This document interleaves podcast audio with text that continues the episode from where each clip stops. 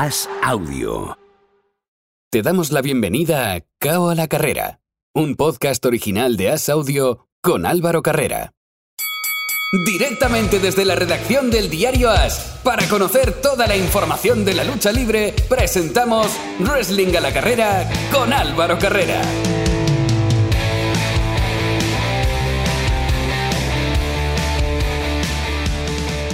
Nos mirábamos Carlos Gasco y yo sorprendidos ahora al empezar de, ¿sabes la noticia buena del programa, no? Sí, sí, sí, vamos a hablar de Cody Rose. ¿Qué tal? ¿Cómo estáis? Bienvenidos al tercero de los asaltos de este CAO a la carrera número 15. Como escucháis ya, es el tiempo de hablar de lucha libre y para ello, como siempre, como cada semana, me acompaña una de las personas que hace posible la mejor web en castellano de lucha libre hablo de Planeta Wrestling y hablo de Carlos Gascó. Hola Carlos, ¿qué tal? Muy buenas, ¿qué tal? ¿Cómo estás Álvaro? Eh, perplejo con la noticia, ¿eh? Cody Rhodes, vamos, a ir sin, sin paños calientes. Cody Rhodes, agente libre, no tiene cláusula de no competencia y Fightful dice que va a firmar con WWE. Como decimos siempre, esto se está grabando el miércoles a las cinco y media de la tarde, hora peninsular española. Lo que pase de aquí a que se publique puede suceder de todo, Carlos. Pues sí, puede pasar de todo y es que ha explotado la bomba, pues como bien dices tú, hace apenas una hora, hora y media ha explotado la bomba. Eh, ya sabíamos y se conocía que Cody Ross estaba trabajando con AEW con un acuerdo verbal, no tenía ningún contrato firmado con ellos ya que había acabado contrato a finales de diciembre y todos esperábamos, o sea, todos pensábamos que Cody Ross, viendo lo que salía a luchar, que aparecía en los shows, que iba a ser un acuerdo de, unos cuantos días, unos cuantos meses, llegar a un acuerdo largo de quedarse en la empresa. Y no, ha llegado un comunicado oficial por parte de Elite Wrestling diciendo que le deseaba lo mejor en el futuro a Cody Rose y a su mujer Brandy, que también ha salido de la empresa. Y durante unos minutos nos hemos quedado un poco en estado de shock, pensándose la gente o incluso nosotros que pudiese ser algo, pues un, algo fake, algo de, mentira, que alguien haya jugado con esto. Pero no, acto seguido ha llegado un correo de, bueno, un comunicado de Cody Rose confirmando sí su salida de la empresa. Y a partir de aquí, pues tenemos la noticia bomba de Fightful de que Cody Rose podría volver a WWE. Una persona que tenemos que decir que se ha ido de WWE mm, diciendo, entre comillas, no muy, no muy al público, pero se han ido al privado pestes y perrerías de lo que ha sido W, de su trato a él. Eh, de, ahí lo hemos visto intentando destruir con un mazo el trono de Triple H. O sea, ha tenido pequeños detalles que han mostrado su, desencanto con la empresa de Big Man Mahon y con la empresa donde estaba su padre. ¿Y qué importa eso si ahora le pagan más y vuelve y es la estrella? Claro, ahora ahora es cuando muchas veces te pones a pensar en lo hipócrita que es la vida y en lo que realmente piensa la gente que es en el dinero. Si realmente vuelve de Cody Rose e imagínate que por aquellas casualidades lo hacen director de NXT, que era lo que estaba llevando antes Triple H. imagínate la paradoja de la vida y lo que podría ser de, de, de sin sentido tenerlo, ¿no? El, quitar a Triple H, que lo has quitado de NXT, y que llegase Cody Rose para ponerlo. Yo sinceramente no me esperaba eh, la salida de Cody Rose y aún me costará mucho ver a Cody Rose en WWE, porque fue como me voy de WWE para intentar crear competencia, porque fue él el que empezó todo con los Joe Bucks y con Kenny Omega y con Tony Khan, con lo cual intentó crear competencia y ahora es como, he visto que esto, con perdón, ¿eh? no sé si es lo que piensa, pero da la sensación de, he visto que esto no ha funcionado, que esto no es lo que yo quería, que esto no ha llegado a destruir a Raw o a SmackDown, que nos hemos quedado ahí ¿Y qué hago? Pues me vuelvo de nuevo a casa, ¿no? Me vuelvo de nuevo a estar con WD. Me parece algo, no sé, muy raro de momento. Si la puerta se vuelve a abrir a Cody, esto significa un golpe muy, muy duro a All Elite, porque el camino inverso lo pueden empezar a recorrer muchos que se hayan ido a All Elite y que igual no encuentren su sitio. No, y ya no es solo esto, ya es que eh, se te va un icono de la empresa, porque hemos tenido rumores, pues WWE está interesada en MGF, está interesada en Jay Cargill. Son luchadores que, entre comillas, ha, creado Larry Wrestling y que sí que puede haber una pugna por ellos en cuanto acaben contrato. Pero Cody Rose es llevarte al que creó la empresa de Larry Wrestling. Cody Rose fue el que negoció con Tony Khan, fue el que llegó a un acuerdo con él para que Tony Khan apostase por hacer una competencia de WWE. Claro, para mí es mucho más grave llevarte a la cabeza pensante de tu competencia que no llevarte a luchador normal que pueda acabar contrato y puede tener la ilusión de ir a WWE. ¿Con quién lo compararías al revés, para la gente que no esté tan puesta? ¿Con quién compararías que se fuese de WWE a All Elite? ¿Triple H? Bueno, yo lo compararía al momento en que se fue Hulk Hogan. Hulk Hogan se fue de WWE, apareció en WCW y fue como un golpe muy fuerte, ¿no? En aquel caso Ted Turner le ofreció muchísimo dinero, eh, Vince McMahon estaba pensando que ya era el momento de retiro de Hulk Hogan y en aquel momento yo creo que Vince McMahon se equivocó porque Hulk Hogan dominó la industria durante otros siete u ocho años más. Pero yo creo que es parecido, no sé, al nivel de luchador, o sea, Hulk Hogan movía mucho más eh, dinero y mucho más, mucha más gente que no Cody pero a ese nivel de importancia, de decir, quito lo más importante de una empresa y me lo llevo a la otra. Curioso, ¿eh? ¿eh? sin duda alguna creo que vamos a estar hablando muchísimas semanas de todo esto y si llegase un regreso de Cody a WWE, ¿cuándo lo esperas tú? ¿WrestleMania? ¿Antes? Hombre, un regreso para WrestleMania sería, sería importante, o un regreso para el Raw post WrestleMania, que siempre sabemos que es cuando pasan las cosas más importantes de los Raws de todo el año, para el caso, que es cuando empieza a debutar la gente. Fíjate que yo lo veo apareciendo en la primera noche y teniendo una lucha, por ejemplo, en la segunda. Sería un bombazo brutal. También. O mira, yo con todos los piques que han habido, con Shane, Bill McMahon, con los rumores que hay, no descarto a día de hoy que en WrestleMania podamos ver un Cody Ross contra Shane McMahon. Pero ¿en qué posición está Shane? Hay que recordar que papá lo envió a casa. Le dio igual que fuese su hijo. Hizo el gamberro, vamos a decirlo de una manera fina, en Royal Rumble. Yo es que Álvaro eso no me lo creo. ¿No? Yo personalmente no me lo creo. ¿Crees que es toda una historia? Yo creo que es una storyline como la que les intentaron vender con Charlotte y Becky Lynch, que la gente al final se creía que estaban discutidas de verdad, que no sé qué, que no sé cuántos, y no se ha comprobado nunca que se hayan discutido de verdad. Y yo creo que con Shane McMahon pasa lo mismo. Se ha hinchado la bola para que todo el mundo pensemos que Shane McMahon eh, ya no está en WWE, pero yo soy de la convicción de que todo es una storyline. Oye, ¿y si hay un cambio de cromos y se va Shane a el Elite y Cody WWE? Entonces sí que ya sería el colmo. Me veo a Shane McMahon diciendo que ha comprado la empresa, como hizo en su día en el 2001 con WCW. Veremos a ver qué, depara todo esto, porque sin duda alguna es uno de los movimientos del año y eso que estamos a 16 de febrero, en el día que se publica este podcast. Y Carlos, eh, esta noticia que ha tapado para mí la noticia de la semana. Y es que por esta mañana por WhatsApp me mandaba Carlos una foto y decía, de estas en WrestleMania tienen que caer algunas. Y me mandaban las cervezas de Stone Cold. ¿Va a volver Stone Cold Steve Austin a disputar un combate? Hombre, yo ahora mismo todos los rumores apuntan a que sí. Eh, Dave Mercer dice que todo lo que hay en el vestuario es que sí que va a volver, que se está mirando. Se ha sabido que en agosto ya se le puso un ring o se montó un ring en su casa para poder empezar a entrenar. O sea, todo tiene esa pinta de que sí. Ahora, lo que yo también te digo es que si él lucha, la pinta de que yo me voy a tirar la cerveza por encima, como haces con Cola a la hora de entrar, en Dallas también va a ser. O sea, ya te lo prometo yo que ahí vamos. Va, intento no estar en prensa para poderlo hacer. 57 años. ¿Veremos un Golver 2? Porque tampoco podemos esperar grandes cosas de alguien que lleva mucho tiempo parado y que tiene 57 años, por muy bien que se le vea, igual que Golver. Golver, ya quisiéramos nosotros estar igual de fuertes que él, pero realmente luego ¿Qué, podemos esperar? Yo no esperaría mucho. Es lo que dices tú, 10, 57 años, lleva 19 años sin luchar, que se dice muy pronto, desde el 2003 que se retiró, 19 años sin luchar. Pero yo es lo que sí veo es que puede estar haciendo 5 minutos de lucha, eh, hacer un stunner, que es lo típico que él hacía, que él acababa, y encima hay un pique que nadie ha dicho, que nadie ha pensado, que nadie ha utilizado, o por lo menos que yo no, no he leído por ningún sitio. Es que Kevin Owens está utilizando el Stunner como finisher ahora mismo. Bueno, y la, idea principal no es Kevin Owens está cargando contra Texas a todas horas, metiéndose con la gente de Texas. Stone Cold es de Texas. WrestleMania es en Texas.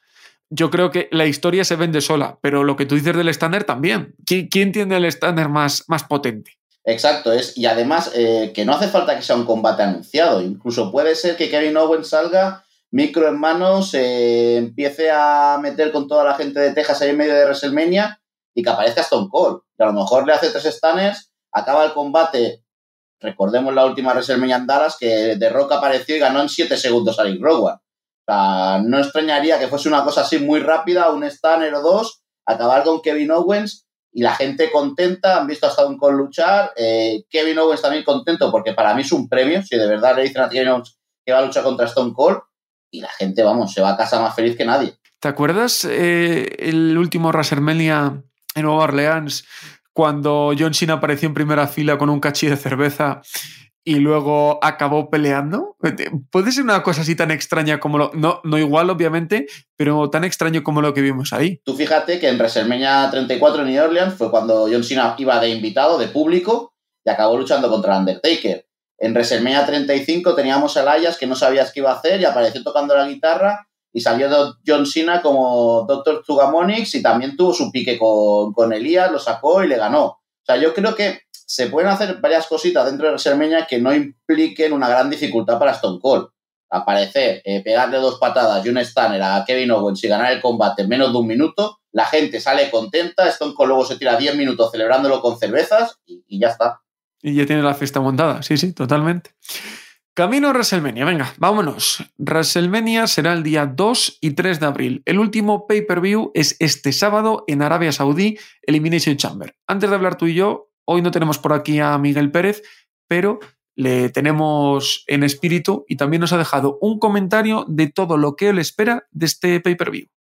Este sábado WWE presenta Elimination Chamber 2022, un pay-per-view que va a tener lugar desde el Jeddah Superdome de Arabia Saudita y que va a ser la antesala de WrestleMania.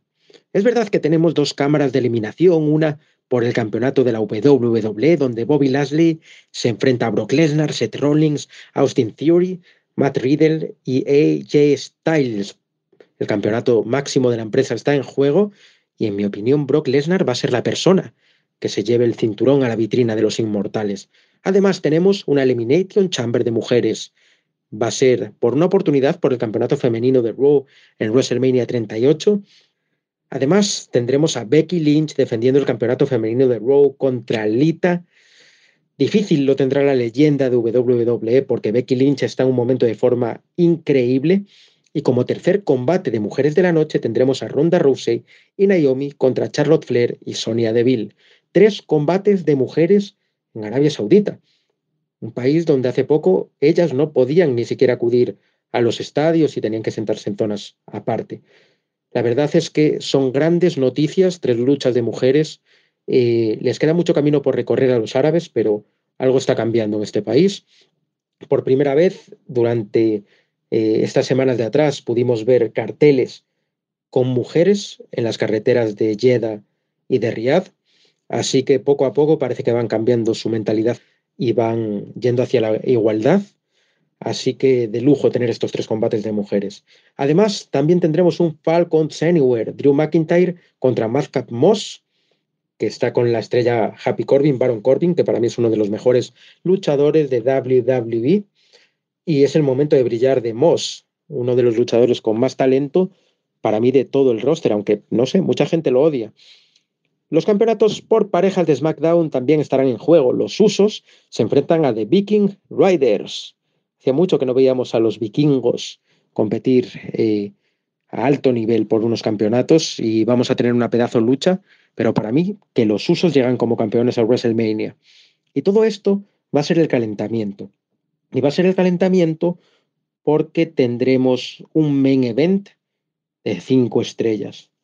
Por el campeonato universal de WWE, Roman Reigns con Paul Heyman se enfrenta al WWE Hall of Famer William Scott Goldberg, o Bill Goldberg, como le llamáis vosotros, un hombre que entró en 2018 en el Salón de la Fama y que aún así quiere competir por los campeonatos, la mejor superestrella de la historia de la lucha libre profesional. Una gran persona además, ya que Goldberg en su vida privada es abogado por los derechos de los animales, eh, siempre ha tratado a los fans de lujo. Hay un montón de fotos suyas desde hace muchísimo tiempo en las que está firmando autógrafos a niños y a mayores. Y una de las mejores estrellas en el ring. El hombre que tiene el finisher más devastador de todos los tiempos. Ese durísimo Jack Hammer. Y además vamos a demostrar a los fans de Roman Reigns que el Spear es de Goldberg. No es de Roman, no es de Edge, no es de nadie más. Es de Goldberg hablamos de una leyenda de WCW, hablamos, hay que decirlo también, de un dos veces campeón universal de WWE y hablamos de la cara de la empresa en WrestleMania no nos ha sorprendido, Carlos, que apueste por Goldberg, ¿no? Main event de WrestleMania. Se ha tirado el triple aquí el amigo. Eh, la edad le afecta a Miguelín, ¿eh? Mira que es, menor que yo, pero yo creo que la edad le afecta. Eh, simplemente de, de Goldberg, eh, se rumorea también que puede volver a firmar otro, otro contrato con, con WWE. Bueno, es muy fácil, es muy tangible que se pueda llevar un contrato nuevo. A Arabia Saudí le gusta mucho Goldberg, a Goldberg le gusta mucho el dinero y a W le gusta más el dinero. Y Arabia Saudí, hombre. Y también que a Arabia Saudí le gusta Goldberg. Exacto. O sea, Arabia Saudí le gusta Goldberg, Goldberg le gusta el dinero y W tiene el dinero de Arabia Saudí. O sea, es un triángulo perfecto. No, no se tiene que, por qué modificar nada. Se puede firmar en cuatro o cinco luchas de nuevo y ya tenemos a Goldberg para todos los shows en Arabia. Veremos, veremos a ver qué, qué sucede. Vamos a empezar por ahí. Eh, Mira, vamos a empezar rebatiendo a Miguel hoy que no puede defenderse. ¿Tú lo ves como combate estelar de la noche? No lo veo como combate estelar de la noche porque me gustaría ver el, combate de la Elimination Chamber por el título de The Raw. Para mí ese debería ser el combate estelar de la noche. Creo que tiene más gracia. Ahora, en Arabia Saudí todo puede pasar y no te extrañe que empiecen con la, con la batalla en la Elimination Chamber y el Roman Reigns contra Goldberg sea el main event de la noche. A mí me gustaría también que fuese al revés pero con el contrato que tiene Roman Reigns, o abre o cierra, no hay más opciones. Exacto, por eso te digo que poner a Lesnar de opener te puede dejar el hueco de que pueda pasar, o la duda de que pueda pasar algo después. Si tú pones a Roman Reigns contra Goldberg en el primer combate, como pase algo, ya te puede dar un pequeño spoiler de lo que puede pasar después en la cámara de eliminación si entra Brock Lesnar en ese primer combate. Entonces yo creo que a nivel de lógica y de tener al espectador un poco enganchado, pues que el Roman Reigns contra Goldberg sea el último y que la gente pueda esperar. Si Lesnar gana el título de WWE, que se encare con él.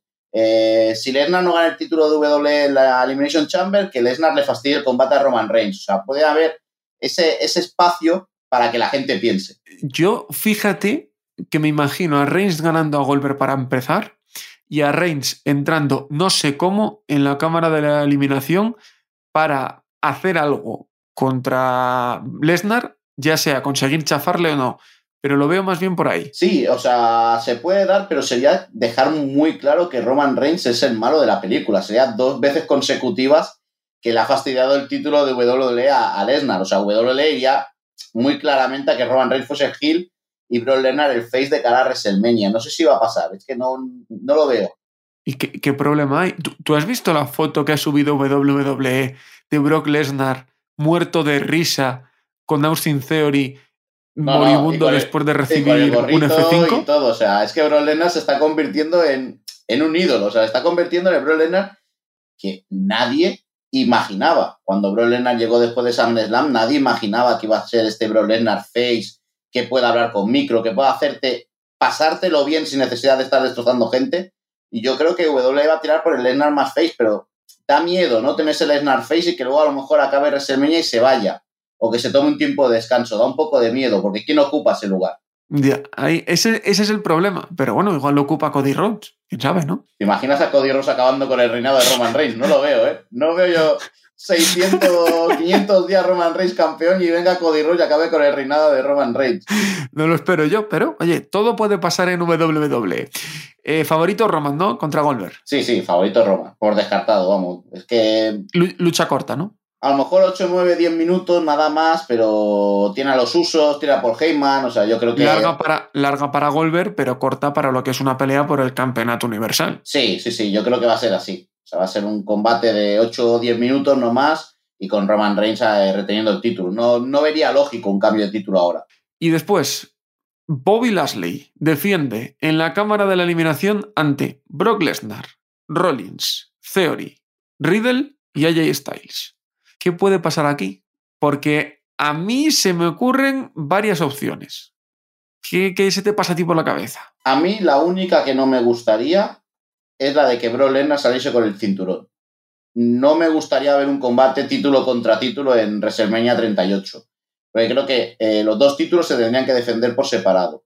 Y yo pondría a Bro Lesnar contra Roman Reigns por un título y al ganador de la Elimination Chamber, que me gustaría que fuese Lashley, porque creo que se lo merece, pues luchando contra alguien, contra Seth Rollins probablemente, o contra un luchador que, que pueda tener eh, una rivalidad importante, o contra un Riddle, algo que para WrestleMania sea interesante, pero no poner a, a Bro Lesnar contra Roman Reigns con todos los títulos en juego. Yo hoy me veo con, un poco como Rappel y yo vería, a mí me gustaría Lashley contra Rollins y ya no sé si ganaría Lashley o podría incluso ganar Rollins, ya sabemos que es un oportunista. Lo veo más por ahí. Mm, no sé, me tiene un poco perdido a Jay Styles, que es el otro que podría hacer algo. Bueno, Jay Styles corre un rumor muy fuerte de que su combate en WrestleMania va a ser contra Edge, con lo cual ya te dejas un poco de margen la posibilidad de que Jay Styles luche contra Lashley en WrestleMania. Yo es que creo que eh, si a Kevin Owens ya lo ha sacado de la, de la, idea, porque otra de la idea podría ser Randy Orton y, y, Riddle contra Kevin Owens y Seth Rollins, si ya has quitado esta idea de en medio, ya no tiene los títulos de parejas por en medio, yo creo que Bobby Lashley contra Seth Rollins sería un muy buen combate para WrestleMania y probablemente tendríamos a Seth Rollins saliendo como campeón.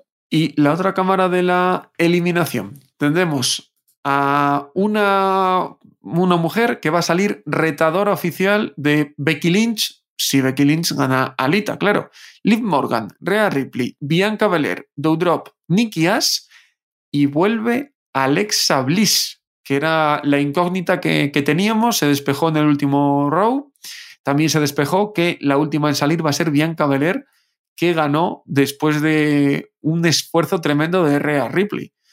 Creo que esto es un mano a mano entre Rhea y Bianca. Yo lo creo así y creo que la ganadora va a ser Bianca. Eh, ese cerrar el círculo, ¿no? Que se empezó en SummerSlam con esa victoria de Becky Lynch en nada, en 28 segundos sobre Bianca Belair. Yo creo que lo tienen que cerrar y Bianca tiene que salir como ganadora de WrestleMania.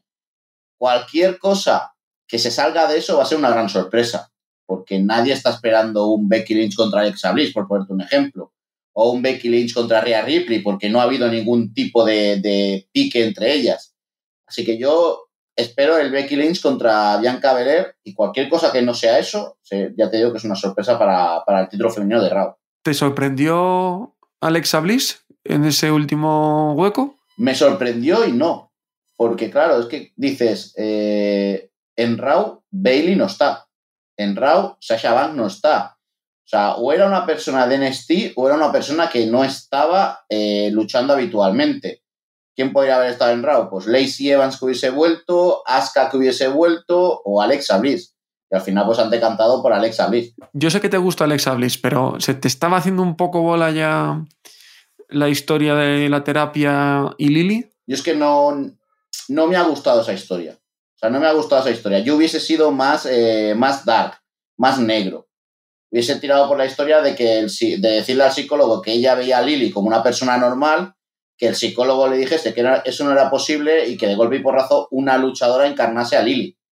Y acabase los dos con el psicólogo. O sea, yo soy muy. En, las, en las, historias le, le, saco un poco la, la, parte más negra a la historia, pero creo que hubiese sido muy buena historia que Lily se hubiese convertido de verdad en una luchadora. Te lo hubiera comprado, ¿eh? A mí me, me, me habría gustado. Te lo, te lo habría comprado. Cuenta que, que, que, Lily, Alexa Bliss, no hace falta ni que vayan por los títulos. Tienes dos nuevas luchadoras para ir por el tag team contra Carmela y Celina. Si es que alguien se acuerda de que Carmela y Celina ah, son las campeonas por parejas. Menos que me lo has dicho, porque no, no lo tenía yo claro. en mente. O sea, imagínate que puedes jugar con todo eso y que Alexa Bliss con Lily pueda aparecer y desaparecer cuando quiera en cualquier roster, incluso irse a NXT o lo que quiera. O sea, tenías un margen de maniobra enorme. Pues Alexa, que ha recuperado a Lily en forma de, de, muñeca.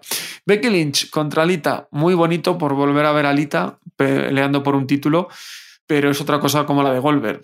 Creo que no tiene más historia. Sí, es esto de crónica de una muerte anunciada, ¿no? Es como, como el libro. Sí. Sabemos que va a ser muy buen combate, pero que al final va a acabar Becky Lynch ganando y reteniendo el título para llevarla a WrestleMania. El resto de combates, eh, Ronda Rousey y Naomi, que se enfrentan a Charlotte Flair contra Sonia y Sonia Deville. Obviamente esto es para cebar todavía más el Ronda contra Charlotte. Sí, yo creo que aquí eh, apuesto por Ronda Rousey ganando sobre Sonia Deville. O sea, Charlotte Flair va a intentar eh, mantenerse, o sea, no caer derrotada, que Ronda Rousey no pueda aprovechar eso de cara al Road to WrestleMania, pero tampoco veo a Charlotte y a Sonia derrotando a Ronda Rousey por todo lo que, lo que envuelve Ronda Rousey, aunque esté Naomi al lado. O sea, yo creo que aquí la victoria va a ser para las Faces, pero ganando a Sonia Deville. Y después eh, vuelven los Viking Riders a pelear por un título contra The Usos, que otro combate que vemos muy claro, ¿no? Yo lo veo claro para los Usos, y si hay combate en WrestleMania, imagino que será el típico combate de cuatro tag teams que probablemente te pongan a los Usos, a New Day, a Viking Riders y a los Lotarios luchando los cuatro eh, la primera noche o la segunda noche, pero en combate de estos de opener o alguna cosa de estas. ¿Cómo te lo conoces, eh? Hombre, son muchos años ¿Tiene, ya viendo. Tiene, tiene mucha pinta a, a eso. Eh, y después, eh, los combates calzador, voy a denominarlos. Uno sobre todo, uno más que el otro. The Mitch contra Rey Misterio. Iniciaron una rivalidad rápida. Sí. Supongo que en Arabia habrán pedido a Rey Misterio. Exacto, y es una rivalidad que no sabes dónde va a acabar. Porque la rivalidad es eh, meterse con Dominic Misterio y decirle a Rey Misterio que Dominic no es hijo suyo porque es más alto que él. Y dices, mmm, gracias por la tontería. O sea, yo creo que toda la generación nuestra somos más altos que nuestros padres, pero, pero bueno. Pero Dominic no podía Dominic ser. no podía ser. Además, tampoco es muy complicado ser más alto que el Rey Misterio. O sea, que no estás hablando de Pau Gasol. Claro, están diciendo, no, es que mi padre es Pau Gasol y yo mido 2.40. Dices, "Mm, vale, no, es que mi padre es Rey Misterio. O sea, no, no es muy complicado. Pero es lo que has dicho tú. Rivalidad, combate con calzador y de yo creo que perderá. A no ser que quieran alargar esta rivalidad a WrestleMania, que tampoco lo vería loco. Porque tampoco hay alguien. porque puedes pensar, bueno, que se meta Dominic. Pero ¿y a quién pones al lado de The? Que tenía Morrison, pero Morrison está fuera de WWE. Es que ahora no tienes a nadie. Ahora no tienes. eh, tampoco vas a meter a Maris, no, no lo vas a poner allí. Entonces me parece raro. Yo creo que va a ser una rivalidad corta y que luego, pues claro, eh, Dominic Mysterio y Rey Mysterio van a estar en WrestleMania, pero como te he dicho antes, pero esta vez en Raw. Luchando contra Cable Otis, luchando contra alguien más de parejas, o sea, va- van a meterlo así. Y después, el último combate con cuentas en cualquier lado entre Drew McIntyre y Madcap Moss, que yo creo que es para que Moss crezca. Sí, No tiene otro pero sentido. que crezca y que se vaya, o sea, directamente, que, que porque o que le cambien el gimmick. No estoy en contra de, de Madcap Moss, o sea, no, lo que no me gusta es el gimmick, no me gusta el personaje que está haciendo. Me parece un poco ridículo. Eh, yo creo que tendría que llegar un momento en el que Madcap Moss perdiese contra Drew McIntyre y ya se, eh, se enfureciera con Happy Corbin y tuviésemos una rivalidad entre ellos. Aunque sea un combate en WrestleMania, en un combate de estos de, de pre-show, de kickoff, pero es que que hay que rellenar mucho en WrestleMania, que es lo que no nos damos cuenta, que son dos noches. claro, Y que va a haber público, o sea, que no puedes hacerte un show de tres horas, que son dos noches. va- vas a tener que hacer por lo menos 14 o 16 combates para rellenar las dos noches. Entonces yo creo que nos vamos a comer eh, o el Matt Calmos contra Drew McIntyre o el Happy Corbin contra Drew McIntyre o el Matt Calmos contra, contra Happy Corbin, que sería el que me gustaría a mí, sinceramente, a pesar de que la gente me vaya a tildar de loco. Pero a Drew McIntyre lo sacas de ahí, tiene una rivalidad más importante y estos dos que se peguen entre ellos. O Drew McIntyre contra Happy Corbin y Moss. También en un handicap match, tampoco, tampoco me extrañaría. O sea, cosas más raras han visto. Eh, Tiene, tiene muy, mucha pinta de eso. Además, Drew McIntyre, que en esta nueva etapa en WWE es uno de los tipos más fuertes y más, y más potentes de, del roster. Cerramos las grandes empresas. Hemos empezado hablando con esa salida de Cody Rhodes de All Elite. Hemos analizado obviamente lo que va a pasar en WWE y nos vamos a España, porque la semana pasada RCW organizó un show en la Japan Weekend, uno no, cuatro en la Japan Weekend. Uno de los protagonistas fue uno de esos luchadores que lleva muchos años en el candelero y que ha visto la evolución en los últimos años de eh, la lucha libre. Hablo de Trasman y después de pelear contra A-Kid, charlé con él y esto me contó. Me he venido hasta la Japan Week, la Japan Weekend, para hablar con uno de los luchadores que ha vivido el cambio en los últimos años de la lucha libre en España. Hablo de Trasman, muy buenas. Buenas chicos, un saludo a todos los oyentes de este podcast.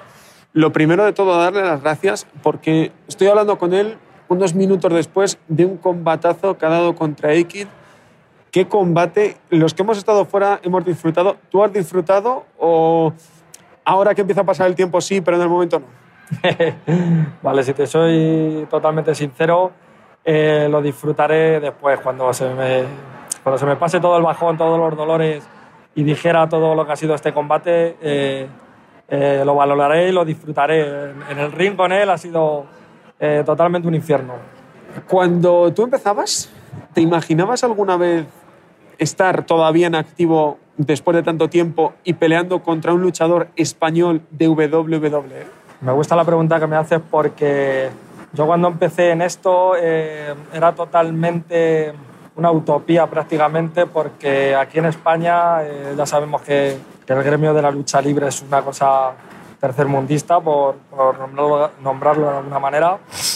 Y cuando yo empecé a, como fan de la lucha libre a escuchar eh, que en Madrid, Barcelona, había escuelas que se dedicaban a, a la enseñanza de, de, este arte, de este espectáculo, pues la, la verdad es que flipé y, y en, en, cuanto tuve oportunidad me puse en contacto, pero siempre con la mentalidad de, de no saber dónde me estaba metiendo, no saber de qué iba nada y, y mucho menos de saber hasta dónde iba a llegar yo o iba a llegar todo esto. ¿Qué es lo que te enganchó a ti para todavía seguir haciéndolo y, y todavía seguir entrenando y, y seguir activo eh, tantos años después de comenzar? Eh, a ver, espérate por dónde empiezo. Vale, eh, es, un, es, un, poco difícil porque una cosa es entenderlo esto como fan y luego entenderlo y vivirlo desde dentro y ver todos los entresijos y toda la preparación y que, lleva, que lleva todo esto. Entonces, eh, por mi parte, lo que, lo que yo he sentido al subirme a un ring, lo que, lo que siento cada vez que me subo al ring y lo que me ha hecho continuar después de todos estos golpes realmente duros es, es la liberación que tengo a la hora que me subo a un ring. Cómo me libero, cómo, cómo puedo ser eh, algo, estar dentro de un avatar, de un personaje y poder desempeñarlo, liberarlo y desencadenarlo a tope y, y disfrutarlo. Simplemente soy libre cuando estoy entre, entre las cuerdas. En los últimos años hemos visto cómo el deporte ha ido evolucionando, va saliendo más talento, hay mucha gente joven entrenando. ¿Qué es lo que falta en España? Bueno, eh, creo que, que, lo que falta no, es lo que sobra. Sobra fútbol, sobran toros y sobra caza. no me quiero meter en, temas de política y demás, pero, pero sí que es verdad que, este país es muy cerrado a, este tipo de, espectáculos o de deportes y bueno, como España siempre se la ha tachado un poquito de, mente cerrada, pues es normal que, que cueste este tipo, este tipo de, de espectáculo eh, despegar a la velocidad que, que realmente se merece. ¿Cuánto ayudaría o cuánto daño ha hecho que no haya shows de lucha libre como fue durante muchos años ha sido durante muchos años WWE en televisión pública. ¿Cuánto resta eso al crecimiento del deporte? Creo que, que bueno, con el hecho de que ya en otras ocasiones eh, grandes empresas han hecho tours por, por España, creo que por esa parte que no vengan ahora con, con, más, con más continuidad no, no tiene ninguna relevancia porque la gente ya sabe lo que es WWE porque sale en la tele. Cada vez sí que es verdad que hay bastante más, más fanáticos de, de, este, estos espectáculos. Y no creo que, sea por falta de, de shows o, o, por falta de, de otro tipo de, de propaganda para, para, que esto siga adelante. Porque al final lo bueno de ahora es la cultura de Internet que hay, que el que quiere lo consume, ¿no? Que no es igual que, por ejemplo, hace 10 años, que prácticamente si no estaba en la tele no estaba en ningún sitio. Efectivamente, ahora cualquier contenido lo, lo puedes buscar por internet. Eh, hay grandes comunidades donde se habla de ello, grandes foros eh, a nivel nacional e internacional y lo que dices tú, también existen plataformas de contenido para, para ver todo tipo de, de wrestling y creo que, que, el que lo quiere lo, lo tiene. Pues Trasman, te agradezco muchísimo tu tiempo con nosotros porque además ha sido un tiempo después de un combate que sabemos que siempre es complicado. Así que un auténtico placer que hayas estado con nosotros y verte todavía en el ring. Muy bien, bueno, pues con el poco aliento que me queda de, de este que ha sido uno de los combates más exigentes a nivel físico con, con esta gran estrella, pues nada, deciros que, espero que disfrutéis del podcast. Un gran saludo a todos los oyentes de KO Wrestling Cao la carrera. Bueno, Cao la carrera y, y nada, que, que, sigáis apoyando el wrestling, sobre todo el producto nacional, que hay que subir esto, que hay que subirlo hasta donde se merece y nada, que mucho wrestling, mucha lucha y nos vemos en otras futuras ediciones. ¿Qué shows más buenos, Carlos? Enhorabuena, que yo los vi y Carlos, para quien no lo sepa, fue el ideólogo, el, el, el Vince McMahon de todo esto. ¿Qué sensación os quedasteis en RCW después de, este fin de semana? Que volvíais después de un año, que en 2021 hubo Japan Weekend, pero no hubo, obviamente, por razones obvias, eh, shows. Pues la verdad es que fue una sensación muy buena, muy gratificante. Eh, había ganas de lucha, había ganas de montar esos shows.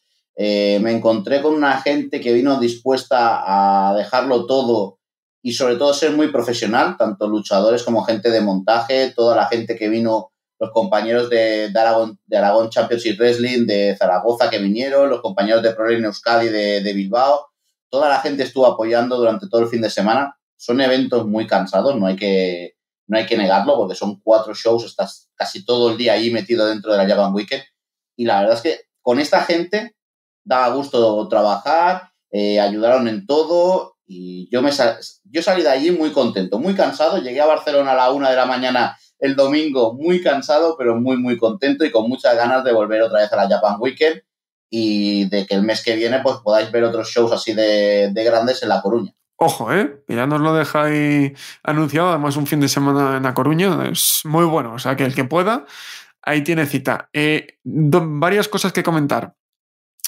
Red Athletics y Black Avalon, que me decía Black Avalon, oye, ¿qué, qué pasa aquí? Que tenéis que hablar más de nosotros. Bueno, pues hablamos con los dos ya en su día y ahora son campeones en parejas. Los primeros de RCW ganaron una lucha 4. No sé si con el apoyo o la resta de Miguel Pérez, que era su Paul Heyman particular. Yo creo que Mini Paul Heyman le restó, ¿eh?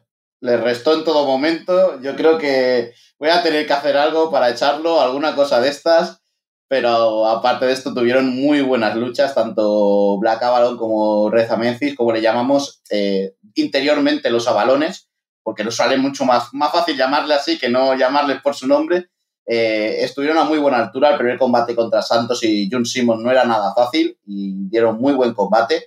Y el segundo contra Isi Marmeninos fue uno de los mejores combates de, del show del domingo. Y la verdad es que ahora les va a tocar lo peor. Que es defenderlo. Que es, es defenderlo y mantenerse. Llegar arriba es muy fácil, pero ahora les viene la peor parte. Y oye, Carlos, yo también quiero poner en valor a Elkit. Hizo los estelares los dos días y es increíble como una persona que no lo necesita estar en, en shows eh, como estos, porque es luchador de WWE, primero está en ellos y segundo, se lo deja todo. Fue increíble, tanto la lucha contra Asman, que era muy especial como él, contra la lucha con Santos, que para quien no conozca Santos, es una mala bestia. Sí, solo metro 95 y 110 kilos, de, pero ni, un gramo de, grasa, todo músculo. Yo es que para hablar de aquí no tengo palabras suficientes eh, de agradecimiento y de profesionalismo, eh, lo, que me, lo que me ha demostrado siempre aquí cuando ha venido a luchar a RCW. O sea, es una persona con la que se trabaja muy bien, con la que es muy fácil trabajar, con la que da eh, lo mejor de sí mismo siempre que viene. Y para mí es para, como has, bien has dicho tú, una persona que está a ese nivel tan alto en WWE, que venga de lo que hizo el sábado y de lo, de lo que vimos el domingo, para mí es para quitarse el sombrero y aplaudirle. O sea, es que no puedes hacer nada más porque es de chapó y de profesional. Y para mí, aquí el sábado y el domingo, es si tendrías que poner un titular pues, profesional en Arial 72, que no te cupiese más en la, en la pantalla. También hay que destacarlo porque, obviamente, es una suerte que todavía podamos disfrutarle, que por cierto pelea el día 12 de marzo en, New European Wrestling, que va a hacer tag team de nuevo con Carlos Romo. O sea que también hay otra opción más de ver a A-Kit en, en directo. Y nosotros con esto vamos poniendo el punto final esta semana. Un placer como siempre, Carlos. Un placer como siempre, Álvaro. Y aquí la semana que viene hacer todo el análisis del Elimination Chamber, a ver qué ha pasado. Si gana Goldberg, no llames a Miguel. Lo, lo, tengo en cuenta, lo tengo en cuenta. Veremos a ver qué pasa la próxima semana. Nos volvemos a escuchar dentro de siete días para hablar de boxeo, para hablar de artes marciales mixtas y para hablar de lucha libre y hacerlo, como siempre, a la carrera. Chao, chao.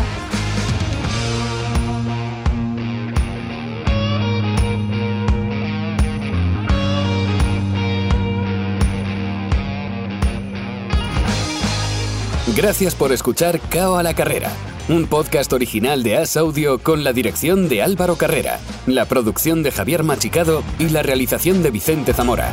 Todos los miércoles en la sección de As Audio en as.com.